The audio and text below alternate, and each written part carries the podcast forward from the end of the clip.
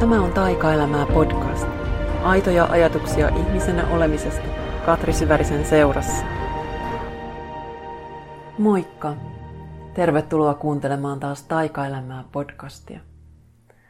Siitä on reilu viikko, kun nauhoitin edellisen jakson Tuomiston kartanolla ja nyt tuntuu, että siitä on jo jotenkin ikuisuusaikaa tai ainakin sen jälkeen on tapahtunut tosi paljon – ei mitään sellaista niin kuin ulkosta, massiivista, mistä olisi tavallaan edes ihan hirveästi kerrottavaa, mutta sisäisesti on tapahtunut sitäkin enemmän. Ja, ja nyt mä huomaan, että mä oon myös vähän semmoisessa hämmentyneessä ja keskeneräisessä tilassa, koska niin kuin mä oon sanonut täällä monta kertaa, niin mä en halua jakaa ihan kauhean keskeneräisiä ja rikkinäisiä asioita – se ei ole mun mielestä kellekään kauhean turvallista ja tarkoituksenmukaista myöskään. Eli ajattelen aina, että mä käsittelen itse asioita niin pitkälle, että sieltä mä niin tunnen, että nyt täältä nousee se viisaus, eikä sitten mikään semmoinen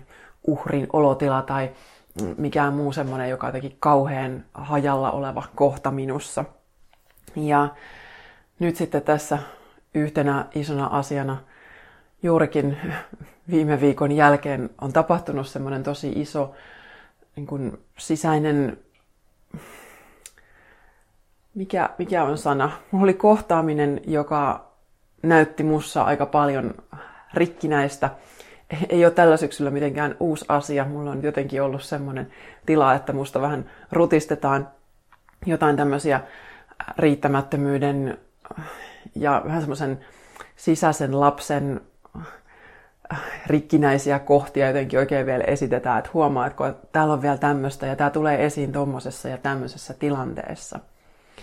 Ja mä oon tätä tässä nyt sulatellut muutaman päivän ja, ja taas on niin kuin löytynyt kyllä totta kai siellä on niin kuin paljon semmoista, mitä mä jo tiedän, että tämä on se, mitä mä tästä asiasta ymmärrän ja haluan oppia. Ja tämä oli niin kuin ihan super oivalluttava, opettavainen kokemus, mikä mulla oli.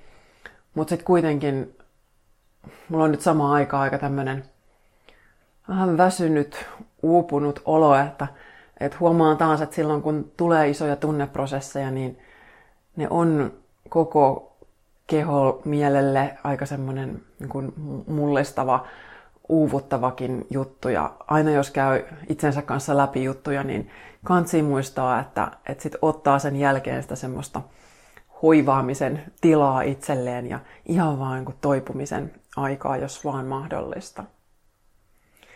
Ja tämä on itse asiassa mullakin nyt tällä hetkellä jotenkin päällimmäisenä, että mitä mä nyt tällä hetkellä kaipaisin. Mulla on just ollut semmoinen jakso, että mä oon viisi viimeistä viikonloppua ohjannut.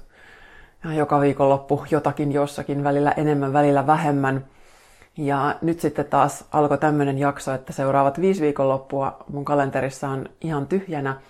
Ja tämän ihan tarkoituksella, että mä oon pikkuhiljaa opetellut rytmittämään asioita niin, että, että on, on ne jaksot, jolloin mä keskityn enemmän ohjaamiseen ja sitten on taas jaksot, jolloin keskityn enemmän muuhun, esimerkiksi toivottavasti kirjoittamiseen ja myös lepäämiseen. Että jotenkin tämä alkanut, alkava talvi, joka tässä nyt juurikin mun olkarin ikkunasta näyttäytyy. Mä en ole ihan varma, onko tämä oikeastaan niin kuin ensilumi. Tuolla on ollut vähän niin kuin lumen tapasta kyllä jossain määrin ja sitten se on taas kadonnut. Ja nyt viime yönä oli satanut tämmöinen kerros, joka on ihan selvästi ainakin lumi. Ja just tuossa kun kävin aamukävelyllä metsässä ja muutenkin tällä viikolla oikeastaan joka aamu se metsä on niin viestittänyt siitä, että nyt alkaa jotenkin tämä tämmöinen käpertymisen aika. Ja mäkin olin itse asiassa pitänyt tätä aikaa mun kalenterissa tyhjänä ihan sen takia, että mä ajattelin, että mä lähden jonnekin Winter Escape reissulle taas joku vähän irtiotto jonnekin lämpöiseen. Mutta nyt mulla on ollutkin sitten semmoinen olo, että sen jälkeen kun tulin syyskuussa sieltä jenkkireissusta, niin tuli semmoinen fiilis, että mä en ehkä kuitenkaan lähde mihinkään. Että mä haluan nyt vaan olla rauhassa kotona ja antaa jotenkin mun energiaa asettua itseeni, että vaikka mä tykkään matkustaa, niin silti se liikkuminen, eri paikoissa oleminen, eri paikkoihin asettuminen ja lentäminen ja tämmöiset kaikki, niin ne jotenkin aina vähän, vaikka ne auttaa mua ne matkat usein löytämään itsestäni jotain, niin sitten silti ne myös vähän niin kuin heilauttaa mua, mua pois paikaltaan. Ja nyt jotenkin koen, että nyt on taas vähän tämmöinen juurtumisen aika ja, ja pidetään oikeuden muutoksiin, jos tulee semmoinen olo, että tekee mieli lähteä jonnekin, niin sitten lähden. Mutta tämä on oikeastaan ihan sama kuin viime vuonna. Silloin kävin ihan samaa läpi ja silloin päädyin sitten olemaan koko joulukuun lomalla täällä kotona ihan hissukseen. Ja ehkä myös ekaa kertaa, niin kuin nyt opettelin just silloin kanssa oikein nauttimaan tästä pimeästä ajasta ja hyödyntämään siinä sitä, että mitä se niin kuin tarjoaa, että kun on pimeätä jo neljältä, niin mun ei ainakaan tee enää mieli hirveästi lähteä mihinkään. Et mulla on ollut jo um, aika pitkäänkin, jo, tää oli jo ennen uupumusta, niin mä muistan, että toi pimeä on alkanut ottaa aika koville ja se tuntuu jotenkin vähän semmoiselta seinältä, joka tulee vastaan, että jos mä ajattelen, että mä lähtisin ovesta ulos, niin on semmoinen olo, että, että en mä ehkä oikein pystykään, että, että siellä on jo yö ja siellä on seinä vastassa ja varsinkin muista mun ratsastusajoilta niiltä vuosilta, kun mulla oli se oma hevonen ja se asu suurimman osan ajasta semmoisessa vähän pienemmässä tallissa, jossa sitten 10 minuutin kävelymatkan päässä oli se maneesi, isomman tallin maneesi, jonne mä sitten aina menin ratsastamaan, mutta se peltotie, jota kuljettiin tallilta sinne maneesille, oli aivan pilkkopimeä. Siis aivan pilkkopimeä. Ja siinä niin kun, näkyi kauempaa kyllä jotain valoja, että mä suurin piirtein tiesin, mihin suuntaan mä oon menossa. Mutta mä muistan aina, että kun lähti tallista hevosen kanssa ulos, ja kun se tallin pihavalo jotenkin häipyi sinne selän taakse, niin olihan semmoinen olo, että nyt mä vaan menen johonkin aivan sysimustaan. Ja silloin kun näitä, tätäkin niin kuin muutaman talven teki, ja mulla oli vielä just se, semmoinen tilanne, että siellä Manesissa oli ratsastuskoulutunnit, ja usein se, ne sitten loppu vasta kahdeksan, yhdeksän aikaa illalla, että monta kertaa sitten yksityishevosten kanssa pääsi sinne maneesiin vasta silloin joko kahdeksalta tai yhdeksältä, mikä tarkoitti, että mä vasta kahdeksan aikaa illalla lähdin sinne tallille. Ja se silloin niin kuin tuntui ihan, että näinhän tämä nyt menee, että näin tämä vaan on. Ja silloin oli niin fokus niissä omissa tavoitteissa, että en osannut edes ajatella, että tässä olisi mitään ihmeellistä. Mutta sitten kuitenkin sen jälkeen, kun mä uuvuin ja luovuin hevosesta ja äh, aloin keräämään omia voimia takaisin tai ylipäätään ehkä aloin tuntea kaikkia sitä väsymystä, mitä mä olin niinä vuosina kieltäytynyt kokonaan tuntemasta, niin sitten vasta alkoi tajuta, että että ei välttämättä pidemmän päälle ole ihan ihanteellinen tapa, kun käyttää omaa voimaa. Et mä joka arkiilta pusken itseni sinne kello yhdeksäksi hevosen selkään ja menen siellä pilkkopimeässä. Ja, ja tavallaan se on tosi pieni asia, mutta sitten kun siihen tarpeeksi sitoutuu aikaa ja energiaa, niin sitten se kuitenkin muuttuu aika suureksi asiaksi. Varsinkin sitten jossain kohtaa, kun oli niitä jaksoja, että, että hevonen oli vaikka toipilaana. Muistan yhden marraskuun, että se oli neljä viikkoa kävelylomalla. En muista, mitä, mitä se oli sitten sairasti silloin hetken aikaa tai oli, oli jalassa jotain, en muista. Mutta muistan, että oli marraskuu ja neljän viikkoon mä en saanut mitään muuta kuin kävellä sen kanssa. Ja sitten mä kävelin tätä peltotietä ja kävelin ja kävelin edestakaisin sen kanssa. Piti kuitenkin kävelyttää kuitenkin tietty määrä päivässä ja sitten oli vaan pimeä. Ja oli vaan pimeä. Ja mä muistan, kun mä sitten jaksoin sitä niin kuin sen voimalla, että mä niin kuin mielikuvissa näin niitä mun ratsastustavoitteita ja ajattelin, että nyt kun mä jaksan tehdä tätä, niin sit mä oon vuoden päästä tuolla tai kahden vuoden päästä vielä pidemmällä ja jotenkin fiilistelin niitä kisajuttuja ja niin, niitä syitä, minkä takia mä silloin niin kun jaksoin tehdä sitä, vaikka totta kai se hevonen oli mulle maailman rakkain asia. Ja sitten kuitenkin siinä tekemisessä se, että minkä takia siihen panosti niin paljon kuin panosti sekä aikaa, että rahaa, että energiaa, että ihan, ihan kaikkea, niin siinä oli kuitenkin just sit se tavoitteel- tavoitteellisuus, mikä sitä vei eteenpäin. Ja sitten kun tuli just nämä haastavammat kohdat, niin sitten se oli se oma tahdonvoima ja mielikuvat, jolla, jolla sitä sitten jaksoi viedä eteenpäin ja tehdä niitä asioita, mitä se niin tarvitsee tehdä, jotta, jotta kaikki sitten sujuu ja hevonen kuntoutuu ja mitä, mitä se sitten ikinä olikaan. Ja sitten kuitenkin jälkikäteen sitä niin tajuaa, että mä olisin todella paljon enemmän voinut antaa itselleni asioita anteeksi ja päästää itseni vähän helpommalla. Et mä olin kyllä välillä aivan ylihuolellinen hevosenomistaja ja tein asioita vähän turhankin niin kuin raskaan kaavan mukaan. Tulee jostain syystä esimerkiksi mieleen yksi kisareissu, joka oli joku semmoinen lopputalven päivä tai aika harmaa, joku maaliskuu tai jotain tämmöistä. Ja me oltiin sitten oltu kisoissa jossain tuossa, varmaan joku lähiseutu, mutta ei kuitenkaan ihan naapurissa, mutta sellainen, että vähän, vähän sai ajella. Ja mulla oli starttiaika niin kuin aamupäivästä, ehkä jopa aamusta. Että on lähetty liikkeelle hyvissä ajoin ja sitten oltiin takaisin omalla tallilla joskus, mitä se nyt sitten on ollut yhden kahden aikaa tai jotain tämmöistä. Ja sitten silloin meidän hevoset otettiin silloin kolmen aikaa tänne sisään. Ja ne oli sitten loppupäivän sisällä just näin talviaikaan. Ne tuli sitten päiväheinille sisään. Ja sitten kun me tultiin sieltä kisoista, niin mä just muistan, että okei, että hevonen jäi sitten jo suoraan karsinaan, että sitä ei viety enää, enää ulos sinä päivänä. Ja me hoidettiin hevonen ja kamat siitä pois, lähdettiin kotiin. Niin vielä myöhemmin, samana iltana, mä oon ajanut uudestaan tallille vielä kävelyttämään sitä joskus varmaan 8-9 aikaa, koska mä en halunnut, että se on sitten koko loppupäivän vaan sisällä, koska se ei päässyt tarhaan ollenkaan, että, että sen kisareissun lisäksi mä halusin, että se saa vielä jotain kevyempää ja rennompaa liikettä ja vähän ulkona oloa siihen iltaan. Ja mullakin oli kuitenkin 25 minuuttia matkaa tallilta tai tallille kotoa, joten että mä olen ensin ollut sen niin kisareissun, ratsastanut ja hoitanut ja tehnyt kaikki siihen liittyvät ja se on niin kestänyt vähintään 8-9 tuntia päivästä. Sitten mä oon tullut muutamaksi tunniksi kotiin ja ehkä levännyt hetken ja sitten taas illalla mä mennyt vielä niin uudestaan sinne. Ja nämä on näitä tämmöisiä asioita, mitä silloin ne mun kriteerit, millä mä halusin juttuja tehdä, niin ne oli niin kuin täysin normaaleja, että mä halusin olla huolellinen ja hyvä ja tehdä asiat viimeisen päälle.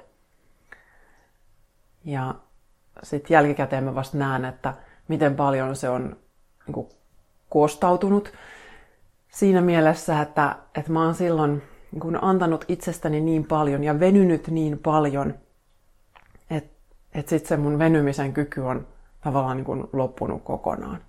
Et nyt on sitten kaikki nämä vuodet sen jälkeen, nämä seitsemän vuotta uupumuksen ymmärtämisen jälkeen, niin ne on sitten ollut jotenkin sitä aikaa, että, että mun pitää vaan koko ajan niin kuunnella itseäni ja kaiken pitää nousta sitten siitä omasta halusta ja voimasta, eikä siitä, että, että on joku, joku minne niin pitäisi päästä, vaan että se pitää olla niin jotenkin se tämän hetken toive ja tämän hetken ilo ja tämän hetken inspiraatio, niin sitten vasta ja jotenkin kykenen, kykenen siihen, mitä se nyt se tekeminen sitten kulloinkin on.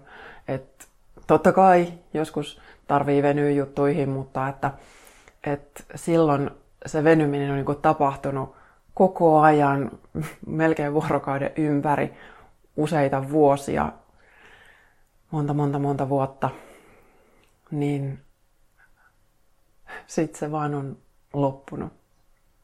Ja silloin mä en tiennyt vielä niin kuin mitään siitä, että mitä olisi se toinen puoli, se, se itselleen antamisen puoli. Se, että mä ihan todella niin kuin miettisin, että miten näistä asioista tulisi mulle kivempiä. Et, et, mikä niin kuin helpottaa jotain ryhtymistä ja miten mä voisin nauttia jostain vaikeammastakin tehtävästä. Tai miten mä voisin jopa antaa itseni olla. Että voisi vain niin hellittää sitä jostain ajatuksesta, että, että joku juttu nyt sitten täytyy just olla sen mun tietyn kriteerin mukainen. Nyt just niin kuin näinä viikkoina tässä tosiaan niin kuin huomaan, että se loman ja levon tarve niin kuin ilmoittelee itsestään. Ja sitten kuitenkin, kun on hommia, mitä voi sanoa, että täytyy tehdä, mutta myös kuitenkin haluan tehdä, niin sitten mä pidän aivan super tärkeänä sitä, että, että mä teen asioita niin, että mä viihdyn niiden äärellä, että on, on sitä jotain ihanaa ja kaunista ja lempeätä ja hoitavaa ja inspiroivaa ihan siinä mun arkityössä. Että mä yritän jotenkin tosi pienilläkin asioilla ää, tehdä olosta semmoista jotenkin kaunista ja kivaa. Ja tämä on just se, mikä mulla oli nuorempana täysin vierasta. Että et mut on niin jotenkin opetettu vaikka siihen, että et mitään kivempiä vaatteita ei käytetä koskaan, vaikka jos ollaan kotona, että sitten kotirytkyt on aina jotain tosi rytkyjä.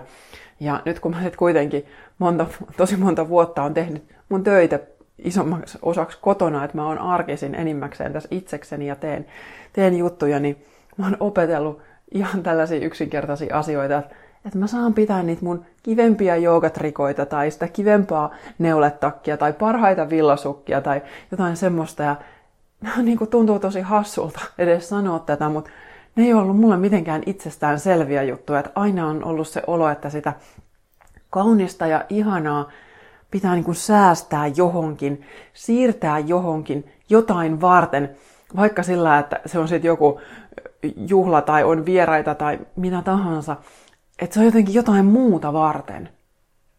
Että vasta sitten mä saan nauttia itse jostain, jostain kauniista ja kivasta, jos sitä on joku muu näkemässä. Mutta sitten kuitenkin, jos mä oon kerran täällä päivät pitkät itsekseni teen hommia ja mä oon eniten itseni kanssa, ja se on se, niin se pääsääntöinen mm, tila, jossa olen, niin miksi mä sais silloin sitten tehdä sitä mun olosta mahdollisimman ihanaa ja valkata ne, ne kaikkein kauneimmat joogatrikot ja ottaa sen kaikkein äh, ihanimman neuleen. Mä tykkään aina vähän tällä talvisin aina kärjydyn juttuihin ja käytän tämmöisiä pitkiä roikkuvia asioita lämmikkeinä täällä kotona. Niin miksi ne ei saisi olla sitten just ne kaikkein parhaat ja kivoimmat? Ettei ne kaikkein parhaat ja kivoimmat vaan lojus siellä kaapissa odottamassa jotain. Jotain. Aina joku sitku. Et sitten sit joskus jotain. Et opettele ottaa sun arkeen niitä ihania asioita käyttöön jo nyt. Et ikinä ei tiedä, että mikä päivä vaikka on ihan viimeinen. Että et nautitaan niistä kauniista ja kivoista ja ihanista asioista ihan jo tässä arjessa ja, ja annetaan itsellemme niitä niin kuin mullakin vaikka niin kuin olen monta kertaa sanonut, että, että aina kun mä aloitan jotain, niin kaikki alkaa aina öljyn valinnasta, että mä noita eteerisiä öljyjä tykkään laittaa diffuusariin, niin se on aina se ensimmäinen, mitä tahansa. Nytkin tässä, kun istuin tätä podcastia nauhoittamaan, niin ekana otin öljyjä ja mietin, että mitä mä kaipaan just nyt. Ja siellä on itse asiassa kolme öljyä, ja ne on kolme semmoista sekoitusta, Balance Air, joka on tämmöinen hengitysteille suunniteltu hyvin raikas öljy. Ja sitten on Peace, rauhoittava sekoitus. Eli nämä jo tavallaan, kun mä valkasin nämä, niin se niin kuin kertoo mulle sitä, että tässä on jotain, mitä mä tarvitsen. Että mä kaipaan tasapainoa ja mä kaipaan tilaa hengittää ja mä kaipaan rauhaa. Ja sitten mä nostin vielä tässä ennen kuin aloitin niin kolme korttia. Itse asiassa mä olin aikonut nostaa vain yhden. Mutta sitten kun mä olin nostanut yhden, niin tuli semmoinen olo, että mä itse asiassa nostan vielä toisenkin. Ja sitten kun mä nostin sen toisen, niin sieltä tuli vielä sitten kolmas jotenkin sillä samalla, ne oli vähän niin kuin nipussa. Ja tämä ensimmäinen oli tasapaino. Taikaelämä on elämän eri puolien elämistä koko laajuudessaan ja levollisuuden löytämistä kaiken keskellä. Ähm, Tämä on itse asiassa nyt just sitä teemaa, mitä mä tässä kun pohdiskelin, että, että mitä mä haluan jakaa just tähän väsymykseen ja itsensä tsemppaamiseen ja hoitamiseen liittyen, koska siihen ei ole mitään yhtä semmoista oikeaa tapaa, että, että aina pitäisi jollain tietyllä tavalla nyt niin kuin, että aina jaksat tsempata. Tai sitten taas toisaalta ei myöskään sitä, että aina vaan jaksat valita sen helpoimman lohtuvaihtoehdon. Tästä mä itse asiassa kirjoitin vuoden parhaassa päivässä jonkin verrankin siellä johdanto-osiossa. Me niin helposti aina kallistutaan vaan johonkin siihen, että meillä on joku se yksi elämän motto, mm, joka niin kuin meitä kantaa. Ja mullakin oli silloin suorittamisen vuosina just se semmoinen ajatus, että, että, että aina voi tehdä paremmin ja aina voi tehdä enemmän. Ja ne viimeiset kuukaudet esimerkiksi, kun treenasin salilla paljon silloin, niin mä olin jostain lukenut tämmöisen voimalausen jutun, jossa sanottiin, että I don't stop when I'm tired, I stop when I'm done. Ja näin jälkikäteen ajatellen, voi nyt helvetti sentään. Ää, eipä olisi voinut mulle vahingollisempaa olla, kun siinä kohtaa olin jo niin kuin todella todella uupunut, en vaan sitä ihan tajunnut, mutta että en lopeta silloin, kun olen väsynyt, vaan lopetan, kun olen valmis. Ja mulla ainakin just sit se valmiin kriteeri oli jotain niin, niin käsittämätöntä aina, että et, et, et, niin kuin just tästä mun hevosenhoitoesimerkistä, ää, kun kuulee sen, että, että aina olisi sitä jotain, että no vielä on joku juttu, joka voisi olla paremmin hoidettu. Vielä mä olisin voinut tehdä enemmän tota. Vielä mä olisin voinut huomioida jotain toista tai mun työtä tai mit, mitä tässä nyt kukakin tekee, niin mulla oli kaikkialla just ne kriteerit niin kauhean kaukana siitä, mikä oli niin se mun oma jaksamisen tila ja pystymisen tila kulloinkin. Ja joskus on ihan tosi hyvä lopettaa silloin, kun on väsynyt. Aika useinkin. Ja nyt just tässä mietitään tasapainoteemaa, että, että silloin kun on tosi väsynyt, niin joskus voi just olla se, että, että tosi tietoisesti valitsee sen, että, että nyt mä vähän hemmottelen itseäni, nyt mä syön vähän jotain lohtoruokaa ja nyt mä vaan kääriydyn tänne vilttiin ja hoidan itseäni niin kuin tosi tämmöisellä oikein hellivällä ja aika vähän laiskalla tavalla, äh, semmoisella oikein niin kuin raukealla ja rennolla. Laiska oli nyt kauhean ikävä sana tähän, mutta mä tarkoitan sitä nyt tosi semmoisena sallivana, että hei, että nyt ei todellakaan just tarvitse tehdä mitään, vaan että saa luvan kanssa olla tekemättä. Mutta sitten taas on niitä hetkiä, jolloin sen itsensä hoitamisen ei kannata olla se helpoin vaihtoehto. Et esimerkiksi nyt tämä kokemus, mikä mulla oli just joitakin päiviä sitten, joka oli mulle iso tunnejuttu, niin siinä kaikkein paras ei ole sit se, että mä vaan kaivan sen suklaalevyn esiin ja otan lasin viiniä ja, ja kiskasen sitten sen tai mitään muutakaan, vaan kyllä silloin sitten taas kaikkein paras juttu on se, että mä ihan oikeasti kohtaan sen mun kivun. Ja itken. Ja itken vielä vähän lisää. Ja ehkä vähän puhu jollekin kaverille ja itken vielä vähän enemmän. Ja sitten sen jälkeen on luvan kanssa tosi väsynyt. Ja sitten mä voin kaivaa sen Netflixin esiin että okei, nyt mä oon niinku käsitellyt tätä juttua, että mä oon miettinyt, että mikä tässä on mulle se oppimisen paikka ja, ja mä oon niin uskaltanut kohdata sitä, mikä mulle on tässä kaikkein vaikeinta. Ja sitten taas niin sen vastapainoksi mä voin ottaa sen asenteen, että hei, että nyt, nyt mä otan sen kääriytyvän ja pehmeän ja hellän mm, lähestymistavan ja nautin sit siitä. Toinen kortti, joka mulle nousi, oli keveys. Taikaelämä on elämän kevyttä, vapaata virtausta. Kaikkia ei tarvitse ansaita vaikeimman kautta. Kärsimystä ja raatamista on ollut jo maailmassa tarpeeksi. Miltä tuntuisi ajatella, että pärjäät vähemmälläkin? Että menestys ja runsaus voivat tulla helpostikin. Anna itsellesi lupa nauttia elämästäsi. No, niin.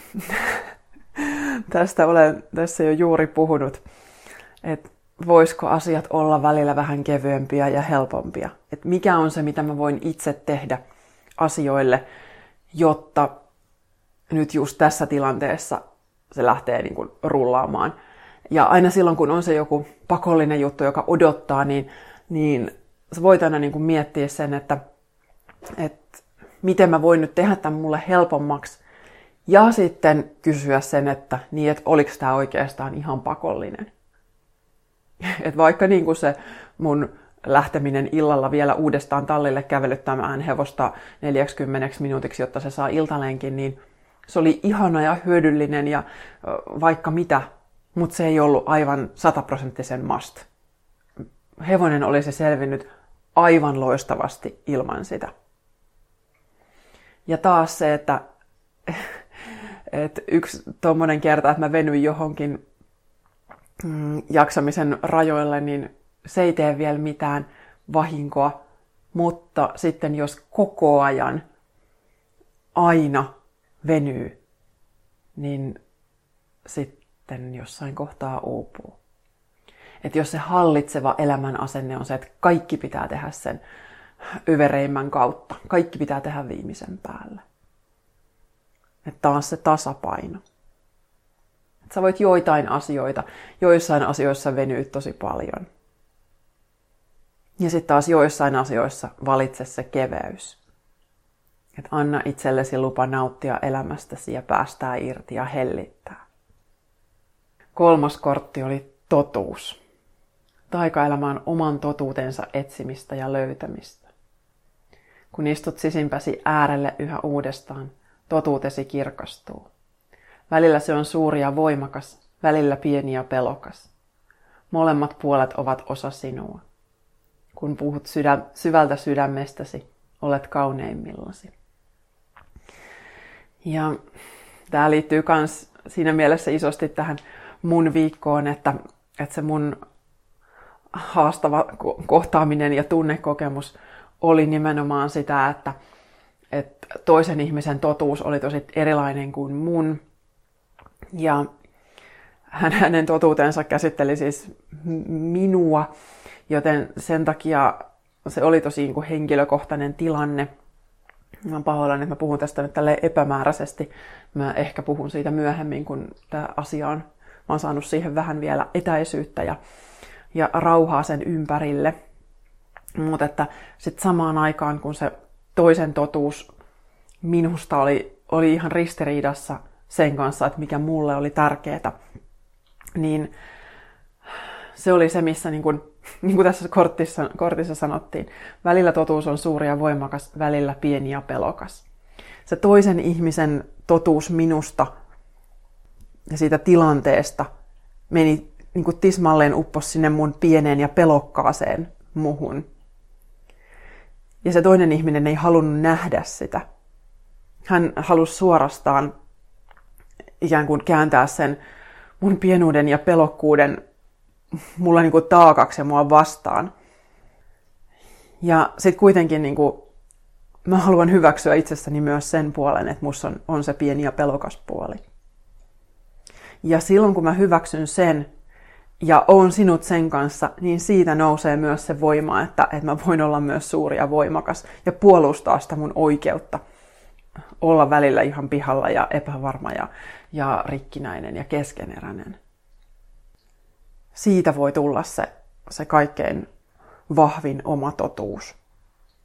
Et on se koko laajuus, niin kuin on monta kertaa sanonut, että, että ihmiseen kuuluu niin, niin isosti ne kaikki puolet. Että just se tila, että, että mä en tiedä yhtään mitä mä oon tekemässä ja, ja mä oon tosi rikki ja epävarma ja, ja kaikki ne sellaiset hylätyksi tulemisen pelot ja riittämättömyyden tunteet, mitä meillä onkaan. Ja sitten kuitenkin sen kun kohtaa.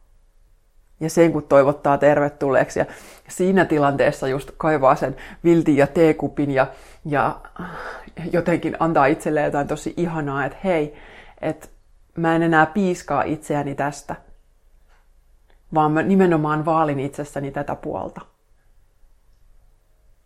Niin silloin saat semmoisen tosi vahvan eheytymisen äärellä kokonaisu- kokonaisena olemisen äärellä. Että kun sussa saa olla myös se pieni puoli. Ja se ei ole vaan niin, että sä oot ihan ok tästä huolimatta, vaan sä oot nimenomaan täydellinen sen kanssa, kun sä vaalit itsessä sitä pienuutta, epävarmuutta, Sitä, mikä on laskettu meillä aina perinteisesti heikkoudeksi. Ja haavoittuvuus on ehkä se sana, mitä siihen voi tosi kauniisti liittää. Niin sitten kun sä uskallat olla niin itsesi kanssa haavoittuva, niin siitä nousee kaikki se sun voima, se todellinen voima, koska ei ole enää mitään, mitä tarvitsisi yrittää ja väkisin kannatella ja olla, olla toisin. Ei tarvitse käyttää energiaa mihinkään sen oman totuuden piilottamiseen ja omien osien piilottamiseen, vaan voi ihan vapaasti olla kaikkea sitä, mitä on. Opettele aina kysymään itseltäsi, että mistä motiivista mä kulloinkin niin kuin on toimimassa ja mikä on se lähtökohta, koska se auttaa tekemään niitä tietoisia valintoja. Et jos ei uskalla kokea sitä omaa kipua, vaan niin aina valitsee sen pinnallisen hoitoratkaisun ja menee sinne suklaa, punaviini, lohtushoppailu, mitä ikinä kukakin tekee. Meillä on kaikenlaisia tapoja peittää sitä, sitä syvää kipua itsessä. Niin se ei niin pidemmän päälle vie, vie vielä oikein mihinkään, vaan se vaan niin kuin jatkuvasti silloin ihminen yrittää turruttaa itsessään sitä, että mikä on se kipeä kohta ja ei halua katsoa sitä. Vaan kun uskaltaa mennä sinne sen oikeasti sen sisimmän äärelle, niin sieltä sitten löytyy ne sellaiset puolet, jotka sussa kaikkein eniten nimenomaan kaipaa huomiota. Että just se sisäinen lapsi, joka on ehkä joskus kärsinyt jostain ja ehkä vieläkin kärsii, niin se just haluaisi nimenomaan huomiota. Ja se ei tarvii sinänsä mitään erityistä. Et sille riittää, että sä annat sen olla osa suoja ja vaalit itsessä sitä. Sitä ei tarvii jakaa välttämättä kaikille tai ja kannattaa nimenomaan huolehtia siitä, että, että, että pitää kiinni erityisesti turvallisesta ihmissuhteesta. Ja jos on semmoinen joku ihmissuhde, jossa toistuvasti joku niin kääntää sen sun pienuuden sua vastaan, tai vastaavasti sen suuruudenkin. Jos on sellainen ihminen, joka jatkuvasti ei kestä nähdä sussa kaikkia puolia, niin sä voit puhua siitä avoimesti sille toiselle ihmiselle ja jos käy niin, että se toinen ei edelleenkään ymmärrä, vaan se haluaisi nähdä susta vaan tietyt osat, niin sitten siinä kohtaa kyllä peruuttaisin tästä suhteesta aika kauas. Että turvallisuus ihmissuhteissa on jotenkin se kaiken A ja O niin, että jokainen voi oikeasti olla sit auki, olla haavoittuva ja olla sit myös suuri ja vahva. Kaikkea sitä, mitä on. Opettele valitsemaan se, että, että sä voit vaihtelevasti eri tilanteissa niin kun valita sen, joskus just sen helpoimman itsesi hoitamisen ja hemmottelun, ja joskus taas sit sen, että nyt on sen kivun katsomisen aika. Tällä niin kun, äh, sille ylitsevuotavasti aina vaan hoida ja helli, mutta älä myöskään liiotellen aina vaan totea, että nyt mun pitää kärsiä, nyt mun pitää katsoa näitä vaikeimpia juttuja, nyt mun pitää repiä itseni auki. Että kumpikaan semmoinen, että hyökätään jollain tietyllä asenteella aina niin kuin itsensä kimppuun, niin, niin se ei ole mun mielestä hyvä juttu. Vaan voi olla niitä monia tapoja hoitaa itseään ja kasvaa vuorotellen tasapainoisesti. Eli tämä tasapainokortti kysyy, että mitä elämässäni on liikaa ja mitä elämässäni on liian vähän. Niin tätä voisi kysyä just erityisesti suhteessa itseensä, että mitä mä annan tai vaadin itselleni ehkä liikaa ja mitä mä taas sitten annan tai vaadin itseltäni liian vähän. Et monta kertaa me vaan joko kauheasti annetaan sitä pintatason hoitoa tai sitten vaaditaan kauheasti jotain kasvamista tai kehittymistä tai venymistä. Tasapaino ennen kaikkea. Jos kaipaat sun elämään lisää elämän kevyttä vapaata virtausta, niin Elämäni virtaa intuitiivisen kirjoittamisen verkkokurssi on nyt avoinna. Eli sen voi aloittaa tässä marraskuun 25. päivä asti milloin tahansa.